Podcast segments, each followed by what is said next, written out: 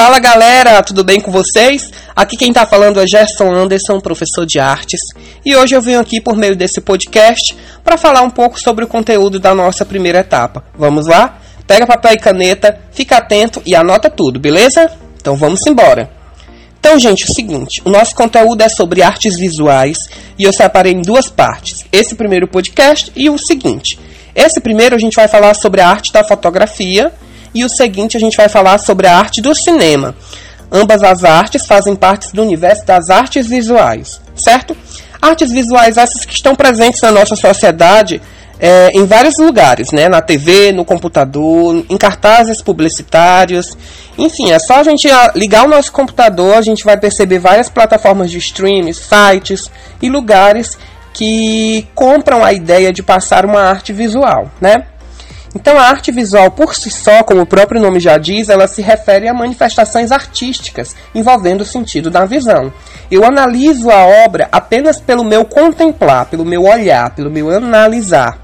Então, isso é muito importante que a gente entenda que essas artes elas estão muito comuns na nossa sociedade, muitas vezes a gente não entende que elas fazem parte do universo das artes, mas sim, elas fazem parte. A fotografia, por exemplo, né? É, hoje a fotografia ela toma uma comoção mais comum, né, para o cotidiano. Então, quando eu quero, eu registro algo pessoal. Mas a gente tem que entender que também tem uma outra vertente dentro do universo da fotografia, que é a fotografia artística.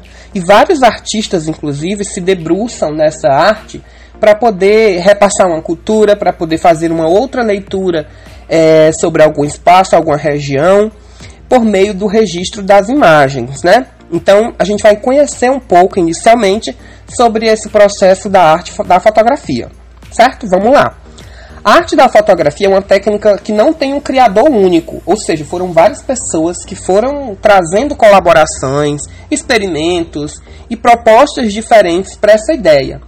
E o que, que acontece? É, dentre esses experimentos, né, é, surgiu um aparelhinho muito interessante chamado de câmera escura. A câmera escura é considerada como a percussora da máquina fotográfica. Ela é constituída basicamente por uma caixinha, né, com as paredes internas bem escuras e opacas e um pequeno furo. Aí, paralelo a ele, tem uma superfície fotossensível. E aí, quando a câmera é apontada para o objeto e recebe a luz, geralmente a luz solar, a imagem projetada na superfície fotossensível, geralmente é uma placazinha de estânio bem fininha, é, aí você tira e a imagem está sendo exposta de maneira invertida. É, no livro, no livro não, aliás, no TD eu tenho lá uma imagem de como funciona basicamente a câmera escura para a gente tirar as dúvidas direitinho. No YouTube também tem uns vídeos que mostram como é que esse fenômeno acontece, beleza? Porque o elemento da fotografia, a luz ela é muito importante para que essa experiência fotossensível aconteça. Então é importante que a gente veja isso, certo? É, esse aparelhozinho da câmera escura, é, ele deu é, um passo muito importante para o surgimento de outra máquina. Que aí teve um rapaz de nome Joseph Nicéphore, que foi, no caso, é, quem criou este aparelho, chamado de daguerreótipo. Este aparelho ele é capaz de produzir imagens permanentes com um tempo de exposição maior que as câmeras que já foram criadas, no caso a câmera escura. Então ela era bem mais elaborada e essa câmera, no caso, durante muito tempo, ela foi utilizada como veículo na época. E a gente vai pegar, por exemplo, o período é, em que tudo isso aconteceu, a gente vamos colocar assim, século XIX mais ou menos, né? É, onde a câmera ela começa a ser desenvolvida. É, o, a fotografia, a primeira placa né, que foi é, realizada, foi realizada justamente por esse francês, né, o Joseph Nicéphore. Eu acho que é assim que se pronuncia o nome desse cara, viu, gente? Mas lá no TD tem o nomezinho dele escrito direitinho, tá? E aí foi no ano de 1826 que ele criou essa imagem.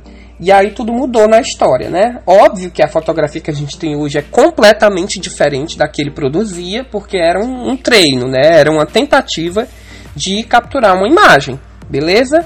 Anteriormente a isso, a gente tinha apenas os pintores realistas. Então, dentro da composição é, da fotografia, a gente encontrou a estrutura básica, que altera a qualidade e a composição da imagem de acordo com o que a gente vai estudar, beleza? E aí nós temos três, na verdade, pera ainda, deixa eu só dar uma olhada aqui. nós temos um, dois, três, quatro, cinco planos.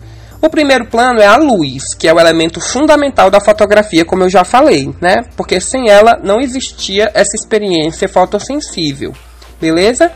O ponto de vista, que é o local onde o fotógrafo decide se posicionar para fazer a foto, e aí isso vai falar muito sobre o fotógrafo, né? Que é, é o foto, a fotografia, eu já ouvi falar algumas pessoas falando, é como se fosse o olho do próprio artista.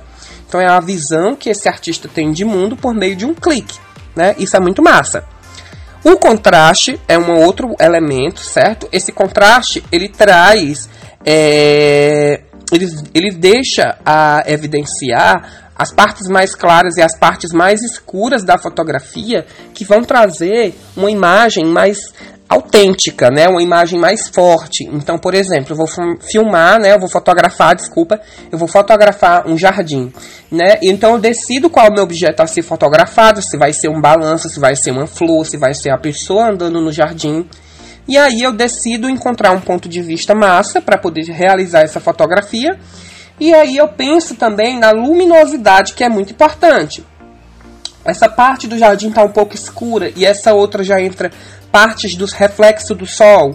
E tudo isso tem, é, é, é muito importante para o registro, para um registro mais perfeito né, da imagem. A cor, né, que antes da fotografia digital, os filmes fotográficos eram em preto e branco, né? No caso da guerreótipo fazia esse tipo de captura, né, em preto e branco. Mas a cor ela é muito importante porque ela traz a vida para dentro da obra, mesmo que ela seja em preto e branco, né? A tonalidade de preto, a tonalidade de branco e as nuances de cinza dizem muito a ver sobre a identidade que o fotógrafo vai colocar naquela imagem. Eu conheço, por exemplo, um, um, uma imagem fotográfica muito bonita que é quando o fotógrafo visualiza o vermelho. Então, o vermelho, tudo que é vermelho na imagem, ele chama atenção e ele coloca um ênfase maior é, nas coisas que são vermelhas. Isso é muito interessante, né? Faz parte da identidade do próprio artista. E os planos, que são caracterizados pela distância entre o objeto e a câmera. Se eu vou querer um super close, se eu vou querer uma imagem mais panorâmica, mostrando tudo que está ao redor do objeto que vai ser fotografado, né? Ou se eu vou querer algo bem mais close, bem mais próximo é, daquilo que vai ser fotografado. Então, o artista ele tem esse universo e é muito importante. É, às vezes a gente não tem conhecimento, mas existem exposições aqui em Fortaleza, principalmente no Dragão do Mar. É, no Sesc Emiliano Queiroz também já vi alguma exposição de fotografia e essas exposições elas precisam ser visitadas né? Então, quando tudo isso passar, visite um espaço fotográfico que você vai ver muita coisa legal. Na internet também, tem alguns sites bem legais que você pode estar visitando e reconhecendo o trabalho de um artista fotográfico. Beleza? E aí vamos dar uma recapitulada geral. Primeiro, na história da fotografia, a gente entende que é, ela foi surgida no século XIX por meio de várias invenções que deram início à primeira câmera, que foi a câmera escura.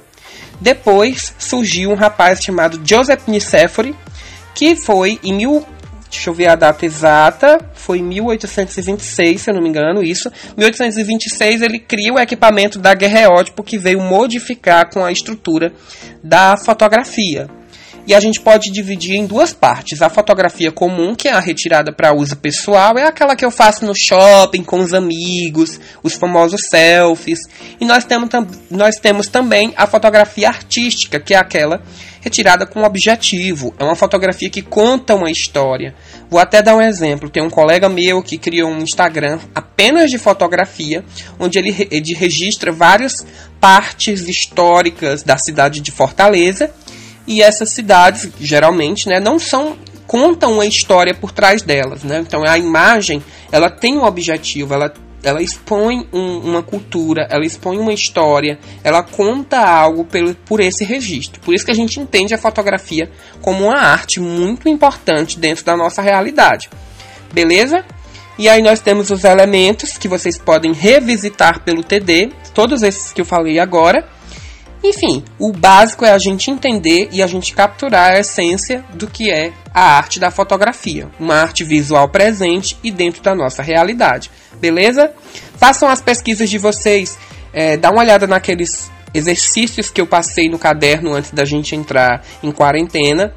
É, dá uma lida no TD para tirar todas as dúvidas. E no próximo podcast a gente vai falar sobre a criação do cinema. Um beijo, gente. Até mais!